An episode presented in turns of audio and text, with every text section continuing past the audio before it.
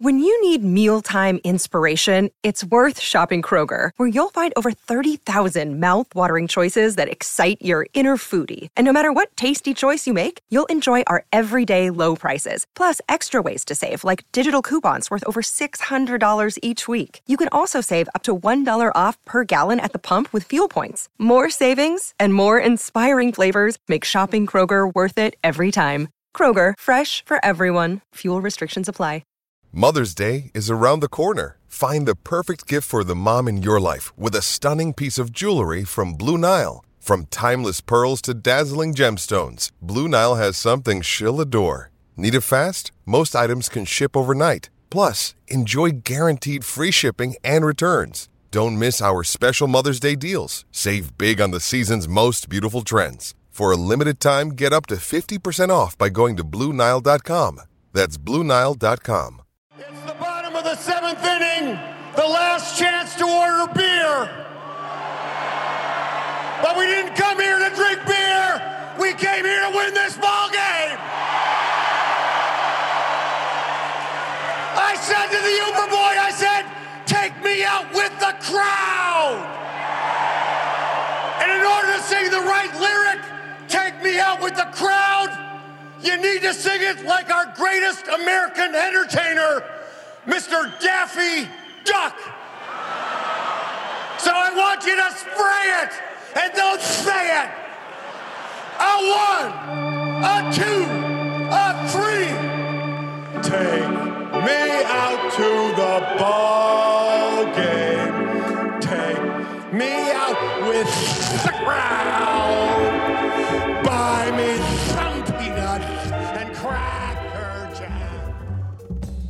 Welcome back into The Run. This episode, we are talking about the World Series. It's the Cubs and the Indians in this 10 part podcast from Audacy and Major League Baseball. I am Matt Spiegel of 670 The Score, and he is Roy Wood Jr. of The Daily Show and much more. And, and Roy, it's at this point that I realize that um, the World Series did not just mean what it meant for me. Like I was there doing radio shows and going to games in Cleveland and everything, but the whole country is doing uh, very, very different things. Um, as were you. There was a whole presidential election happening.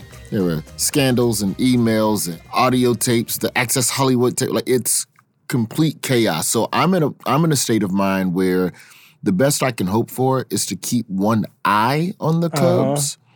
I'm seeing what's happening. I am excited. I am connected. I am active in the journey. But also another scandal just broke, and I've got to go see what's going on with that. This is uh, seems to be a moment where a lot of people, though, can maybe give this some focus. Like, this, here's an opportunity. Oh, Cubs, first time since 1945 against the Indians. Like, it, whenever you had the chance, I bet you were dying to dive into a ball game and just think about this stuff instead.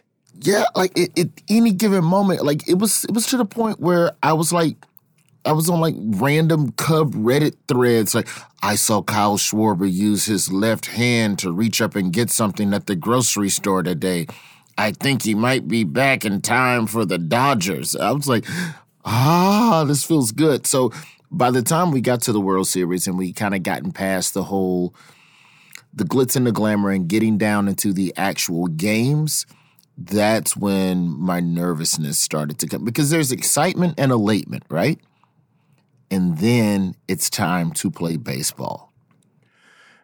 Yeah, man, and it is it is time in Cleveland. Um, this episode is me and Roy hanging out with you and the Cubs and the Indians. We've had a lot of special guests. We've got more coming, but this is about breaking down games one through three. And Roy, me and my partner Jason Goff of the score, and our producer Jay Zawaski, we got into Cleveland that morning and went right over to the ballpark to get our World Series credentials and that place was already buzzing. It was a good like 13 hours before game time, but it was already buzzing and had a very cool feel to it. And Cleveland was confident. Do you know Terry Francona hadn't lost a World Series game at that point in his life as a manager? He had been in two World Series, swept them both 8 0 in the World Series for Terry Francona. I I remember I was starting to text with some of my, you know, comedy buddies from Cleveland. Shout out to the homie Ryan Dalton and Ramon Rivas. And we were starting to put down a few gentlemanly bets. And I'll, I'll be honest, I was a little hesitant because I lost lost a little bit of money to comedian Tony Rock when the Mets swept the Cubs the year before. So I was still licking my wounds, but I was very happy for the city of Cleveland. This is when I knew America was starting to pay attention, though, bro. Was when late night started doing sketches and talking about the Cubs and Indians. But I think I can safely say, without any fear of jinxing it, they're going all the way.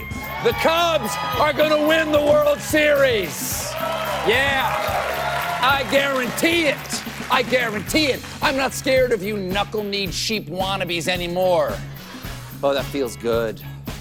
And, you know, traditionally the Cubs, you know, lovable losers. But when I started seeing the sketches, I was like, oh, there's a little bit of respect. People are paying attention. This isn't a run of the mill World Series. This is Cubs Indians. These are two teams that have been perennially cursed. And I think this might be this is this is something the country the country's gonna need an escape from. So, you know, teams can set their rosters anew before every round of the playoffs. And during the Dodgers series, there were these rumors that Kyle Schwarber was out in Arizona taking swings. And then he played in two games for the Arizona Fall League. And it's like, oh my God, he's actually going to do it. Because he got hurt in April on a violent collision in the outfield. And they put him on the World Series roster.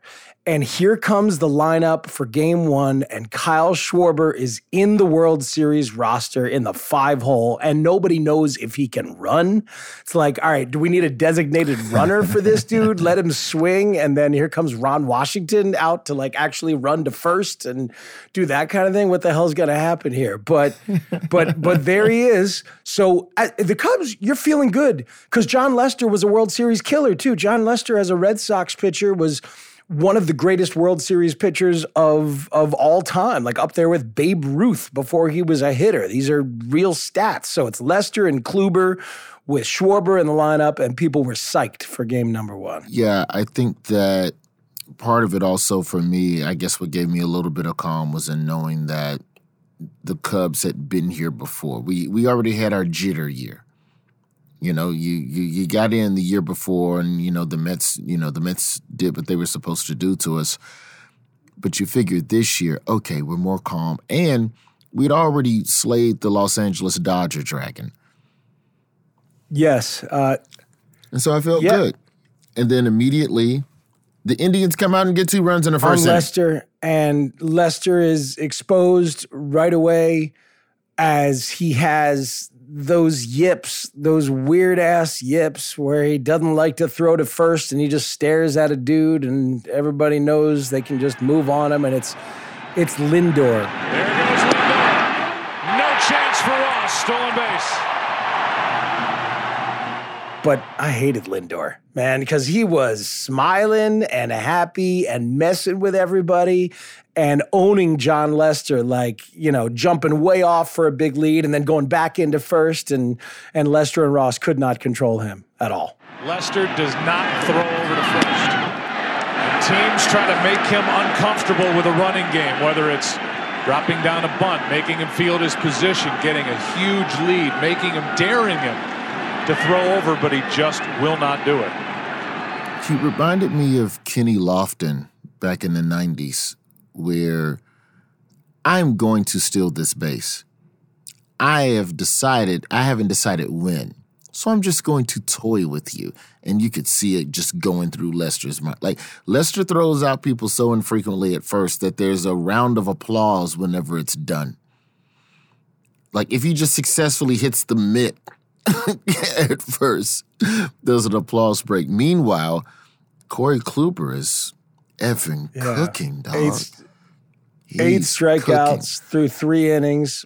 Probably going to win Cy Young that year. Just unbelievably good and looking great. And there's Lester getting hit a little bit, and then Lester gets hit a little bit more with Roberto Perez. Roberto Perez of all, I mean, really, if it's Jose Ramirez, if it's Lindor, I can hang. But Roberto Perez, please. but yeah. Yeah. It, it it was it was it was it was stressful and you know Schwarber I think he answered a lot of questions you know he managed to double in the fourth but you know they stranded him but it was good to see okay the bat the absolutely he hit it deep to right field off that wall and looked good running and you know settles into second base is like oh my god maybe he is going to be a weapon. Because Schwarber was legendary stuff from from the year before in the playoffs and because the the scouts that that grabbed Schwarber at the beginning told Theo Epstein you know you need to get this guy because he's Babe fucking Ruth. That's what they said about Schwarber because he was so quiet at the plate and looked big and kind of old school. So you know we were excited uh, to see Schwarber back in that lineup in a big way. But Cleveland gets it done with Kluber, with Roberto Perez, and then Andrew Miller is like this relief ace. Uh, unparalleled relief ace gets himself into trouble, but gets out of trouble in a couple innings, and Cubs are down. It's six nothing after one, and gotometer feelings, a gotometer check. Like like you said, man it felt like gravy in a way. Like Cubs had had their year the year before, which was fun, house and then money. here they made it to the World Series. It felt like house money. And after Game One, I'm thinking, all right, maybe they'll lose the World Series, but look, this is the fifth year of a of a five year plan, and we're here. Cubs are here, and it's just the beginning. The two-two, Indians win Game One. Yeah, it's okay. We're gonna lose, but hey, it's okay. It's okay. Kluber the winner, three and one this postseason. Lester the loser, two and one in a three-hour, 37-minute game.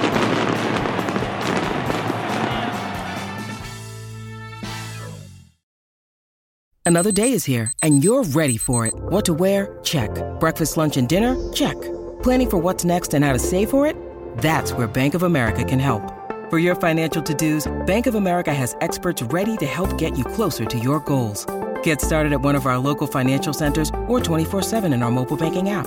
Find a location near you at bankofamerica.com slash talk to us. What would you like the power to do? Mobile banking requires downloading the app and is only available for select devices. Message and data rates may apply. Bank of America and a member FDIC. So there the Cubs are having lost game one and you got to get game two. You got to try and get a split because going back home down 2 0. And if you get a split, then it feels great in a World Series like that. And it's Arrieta who is, you know, it wasn't as good in 2016 as he was in 2015 when he won Cy Young, but like nobody was. Arrieta was outrageously good then. And he's going against Trevor Bauer. You remember what Bauer did before this game? Remember how he hurt the pinky? No. Did he punch a wall? He seems The like a drone. wall puncher. He was flying a drone around the field and he cut his pinky on his own drone. And it was all severed and he had stitches, but it's the ah. pinky on his pitching hand. And there was talk that maybe he would not even be able to pitch. Weird guy, as we know. Why would like there's some there's certain injuries where you just go and it's not even the injury, it's when the injury happens and you just go, dude, open propeller blades, that's what we're playing with. Right. You got a 45, 48, whatever the year curse is on the line Yes. here. Hadn't won since 45, whatever it was. You should be playing with swirling Yeah, propeller I- blades, I- sir. Ridiculous, ridiculous. So, but Bauer's able to go, and he goes. Luckily, Arrieta was way better. Arrieta was great. Didn't uh, give up a hit through five innings. You're thinking, is this a World Series no hitter for Jake Arrieta at this? And it seemed possible, but then he gets into the sixth, gets in a little bit of trouble, and and gets taken out. Arrieta didn't allow a hit through five and a third. Is knocked out in the sixth, up by four. But the story on offense is Schwarber. Two RBI singles, drove in a couple of runs. Zobrist with uh, a sliding triple. just some beautiful stuff. And it's important to remember how good Zobrist was at the plate, actually in both the first two games, because he he wins MVP eventually, and everybody thinks it's just about that big hit in Game Seven. Oh no, he was great with the bat in the first two games. You love Zobrist. He was also in left field that game as well. It's worth noting. Like, you know, Zobrist is kind of being like the Swiss Army Kris Bryant type at that point. Game two was also interesting because this began the beginning of the Aroldis Chapman, oh my God, why is he in the game right now feelings. Yeah, because Aroldis is in to finish off a five to one game. And you got the closer out there doing it, and you're thinking, why? Why is Aroldis out there in this situation? Considering the way that Cleveland's bats came to life the day before, I can only wonder if that was in the back of Joe Maddon's mind. And maybe that's why you just bring out your guy to just shut him down and completely close the door. And you're also paying him a gajillion, billion, trillion dollars, so why not? Let's talk about Jake Arrieta for a second, though, Roy, who starts this game.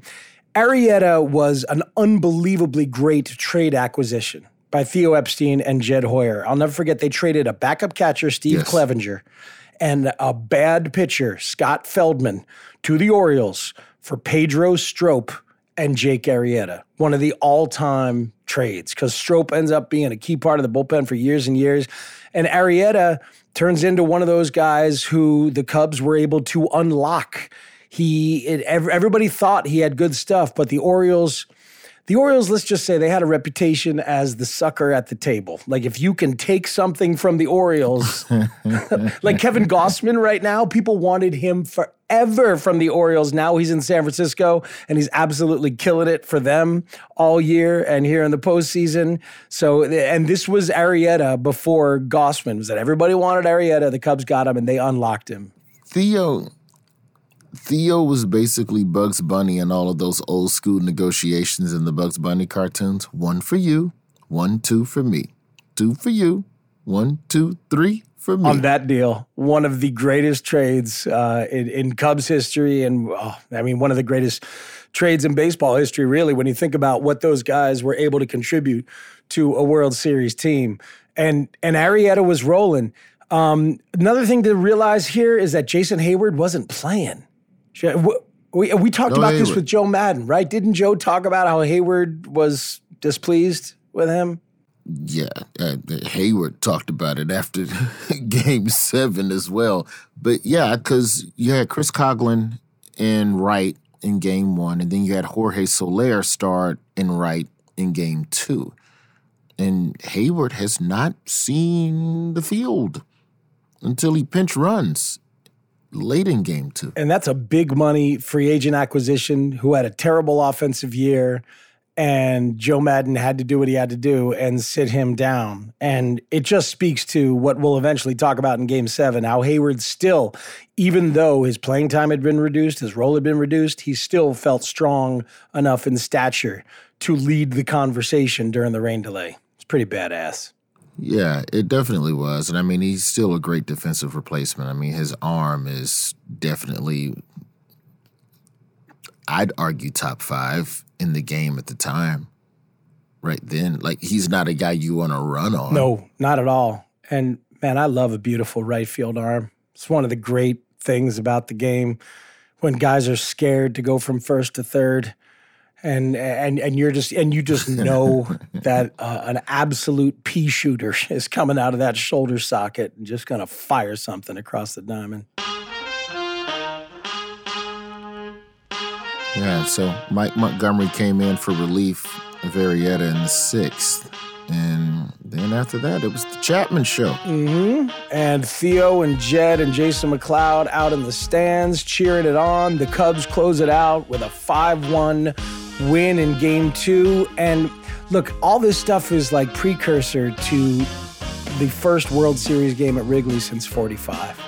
That, that's the thing, is we get to that day.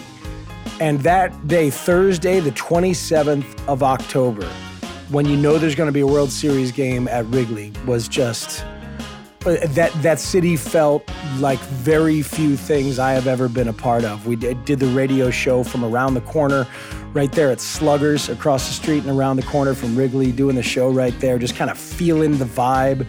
And everybody in town was either talking about where they were going to watch the game or frantically looking for World Series tickets. Here's here's a broader question that might be better for a later episode, but I'm going to ask you now. Knowing the mood and the vibe and the feel of that city, at any point did you think it was possible for the Cubs to sweep and clinch the World Series at home? Absolutely on the table. Thinking about that. Thinking about that possibility that, all right, they're going to come home, they're going to feel it so perfectly that they are they are going to just feel the magic with the fans and they've been rolling they've been the best team in baseball yes absolutely on the table that they just win three in a row and end it right here Okay, so then follow up question. Do you think the city of Chicago would have survived the three days of chaotic celebrating that would have followed clinching at home instead of on the road? I, I, I don't know. I don't know the the the volume of liquid in the streets, the the liquor mixed with urine and blood and just whatever whatever people were doing that ended up flowing in the streets the tears right i can't leave out the tears the tears might have been more volume than anything else would have been crazy I don't think it would have been as crazy as when the Philadelphia Eagles won the Super Bowl and that guy ate a horse turd. I don't think Chicago would be that that happy. I mean, happy, but you don't want to be that happy.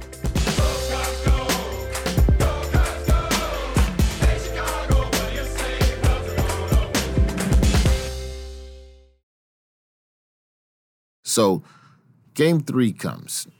Now, with that, like, how did you all feel? Like, because, it, like, how important was it, I guess, first off, to get the first win? Like, did that give you a breath, just as a Cubs fan, did that give you a breath of relief of, okay, we still know how to play baseball? yes Maybe we can Absolutely. Um, this is going to be a real series.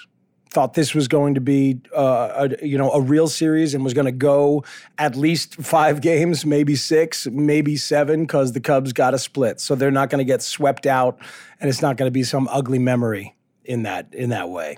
So about five days before Game Three, I'm texting with my father, who is 83 years old at the time, the archetypal baseball fan of my youth, of course. And he says, You know, I'm going to be in town next week. And I said, Well, Dad, that's game three of the World Series. And my 83 year old dad says, OMG. You know, he's not a guy to use an acronym. He's never been to a World Series game. And so it becomes my mission. And I'm going crazy for five days. I gotta find tickets to the hottest game in the history of this town, maybe, to to take my yeah. father. My brother, who lives in New York, where you do, says, "I'm coming in. I'm coming in. I'll, I'll buy tickets. We gotta go. Me, me, you, and Dad have to go." And I'm like, uh, uh, all right. So he makes his flight plans. He's looking around at tickets. So for five days, he's playing StubHub Chicken, like you did um, for Game Seven, and we'll get to that. I love that story. So my brother's playing StubHub Chicken, and I'm looking. I'm calling everybody. I'm asking media members. I'm asking former players, whatever, trying to get two tickets, trying to get three tickets. I'm, I have a credential, so if I get two tickets, I'll send them, and then I'll go down and sit with them for a little while, and then I'll go back upstairs. You know, do whatever. The morning of the game, I find out I have two tickets unbelievable, so happy. It's all coming together. My brother's flying in, my dad is here. 11:30 I find out I have two more tickets. so all of a sudden we're going and I get the opportunity. Who do I take? I decide my girlfriend, who's now my wife, lifelong Cub fan, her dad used to take her and her sister to the Wrigley bleachers on Sunday, the one day of the week that she would get to see her dad. Often would end up in the bleachers, emotionally important. I call her at work and I say, What are you doing tonight? And she said, Why? And I said, You want to go to the World Series? And she broke down and cried there at work, oh, knowing that Oh, she was going to get to go to Wrigley for the World Series. See, you played that wrong, bro. You should have showed up in person. Put them tickets in a flower bouquet. I'll teach you romance. I should write a book. Yes, you should. But here's the deal. I'm I'm also a single dad at this time trying to manage that stuff and like figure out where my kid's gonna go and like manage the whole thing and get it all to happen.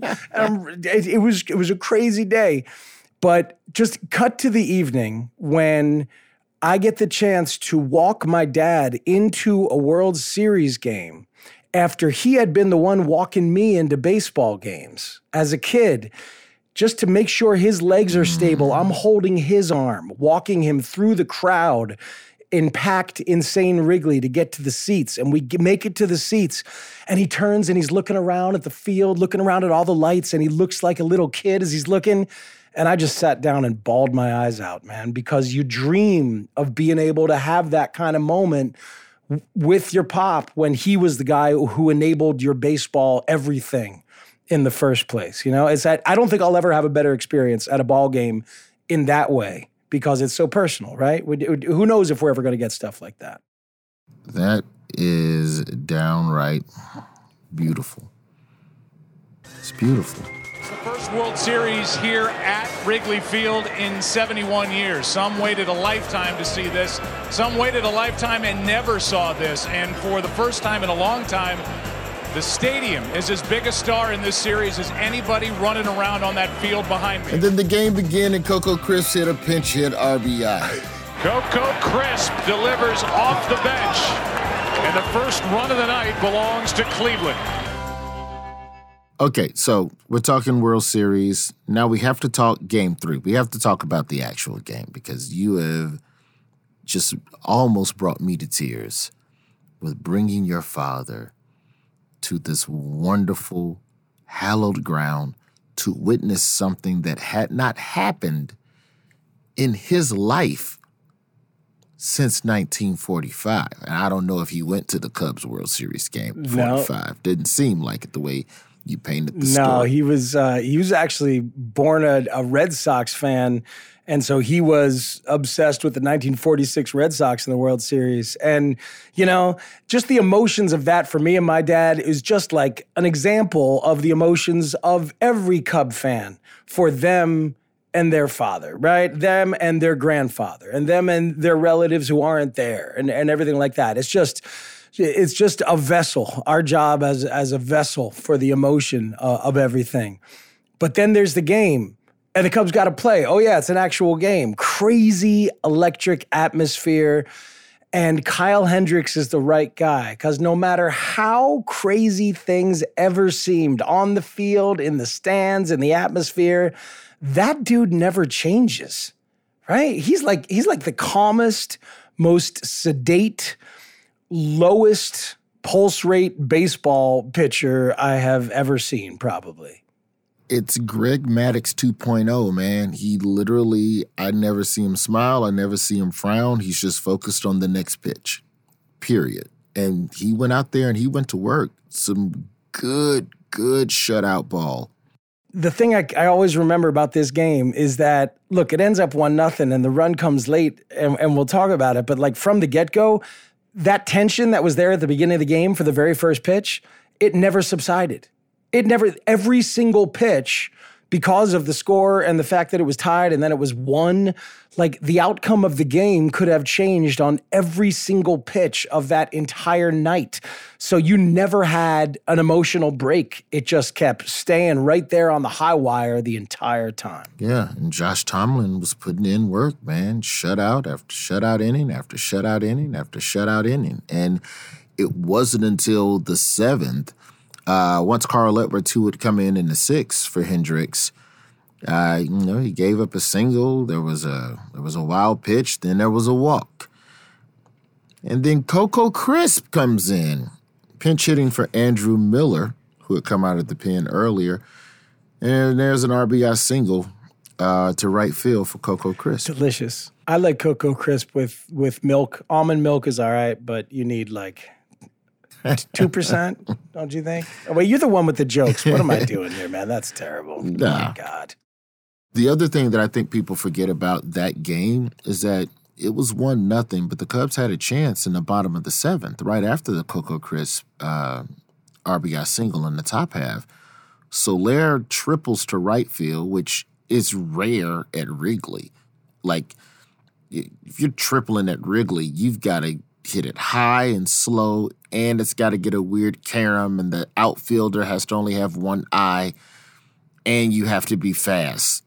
like, so many things have to happen based on the dimensions of the ballpark. But you've got Soler at third and Javier Baez at the plate. I like them odds to tie the yeah, game. Yeah, but you know, man on third and two downs, two uh, two downs, tough spot, tough spot for Javi Baez, and his Bryan Shaw at the time in that bullpen. So this is like this is Francona doing his thing, right? Bullpenning his way through a World Series game really expertly. Miller and Shaw, and then Cody Allen eventually to close it out. Those are his three dudes. And those are the three dudes who would come in anytime he really needed to try and close out a game. All three of those guys ended up pitching in game seven as well. Talk to me a little bit about the bottom of the ninth. Yeah, because bottom of the ninth. With your father. bottom of the ninth, you are exactly right that the Cubs have a chance. Rizzo leads off against Cody Allen and singles and is pinch run for by Chris Coghlan. And you're like, here we go. Just need one to tie it. Just need one to tie it. Yes and Pop, uh, Pops yeah. is perky. My dad, thank you for checking in on, on the well being of my father at this point. He um, had been on social media all night long. Like if we had to say, Dad, get off the phone. Would you please be present here at the World Series? the hell, man? It was driving us crazy. like, put it in your pocket, old man. So Zobrist strikes out. Contreras grounds to third. Coghlan goes to second.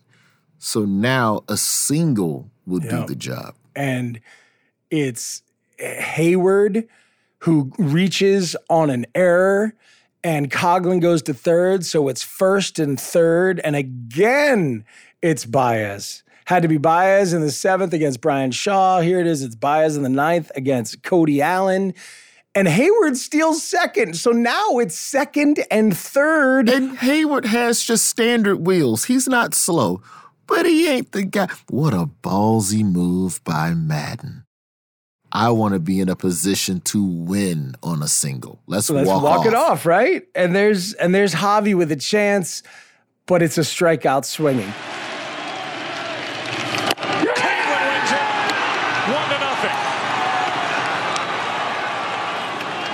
As Baez strikes out at a pitch that was up. But think about it, man. That tension from pitch one all the way through to a one run rally in the seventh. Cubs get a chance to rally in the bottom of the seventh. Then they get another chance to rally in the bottom of the ninth. Tension like crazy, people standing almost the entire night. But in the end, no runs scored whatsoever. A one nothing loss for the Cubs. They only had five hits, and it was kind of anticlimactic to look up and see what the score was at the end of the night and realize they couldn't get it done. And the Cleveland Indians have just thrown their fifth shutout in 11 postseason games this year, and the Cubs have been shut out for the fourth time this postseason. Really yeah, yeah, that one was definitely a letdown, and I know that it was quiet in the streets, and also officially confirmed that there would not be a Cubs home World Series championship game you know, there's certain ballparks that are right in the middle of neighborhoods. Fenway is right in the middle of a neighborhood. Wrigley, obviously, right in the middle of a neighborhood where people live. People live on streets right around all those places.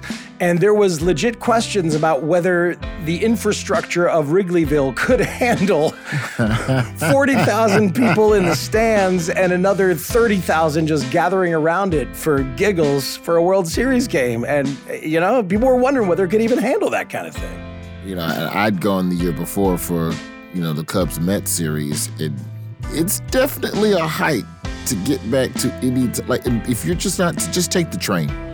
You literally just need to take the train. Like, there, there's just, like, you couldn't even ride a bike, it's so packed.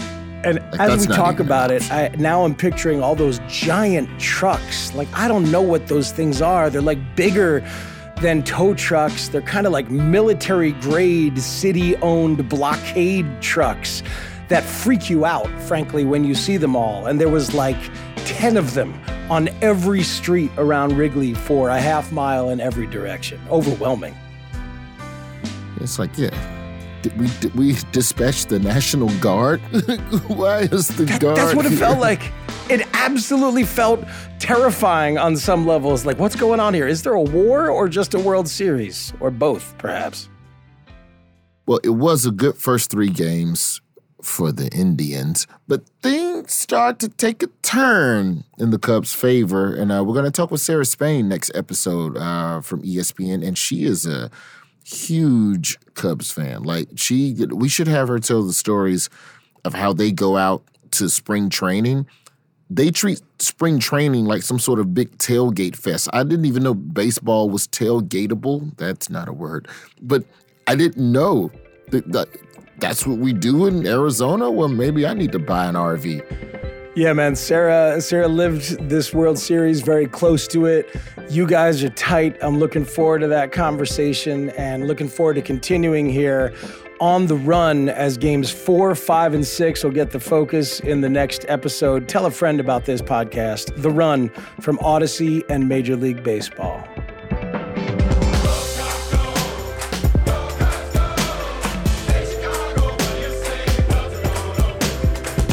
The Run is a production of Audacy in partnership with Major League Baseball. Jody Avirgan of Roulette Productions is our executive producer. Justin Kaufman is senior producer. Mixing by Joanna Catcher at Nice Matters. Our theme song is a cover of Steve Goodman's Go Cubs Go by Chicago's very own The Hood Internet. Special thanks to JD Crowley and Mike D at Audacy and Nick Trotta at Major League Baseball. Mitch Rosen, Dustin Hapley, and Russ Matera, and everybody else at 670 The Score. Also to everyone at Audacy and Major League Baseball who helped make this happen. And Matt, a very special thanks to Fred McGriff, Candy Maldonado, and Candy's brother, Salad Maldonado. I'm pretty sure Salad, although the notoriously healthy Maldonado brother, was not a member of the Cubs. Roy. I think you should check your stats. Oh, well. It's candy and a salad. They're like like the Alomar brothers, but but not as good. And more delicious.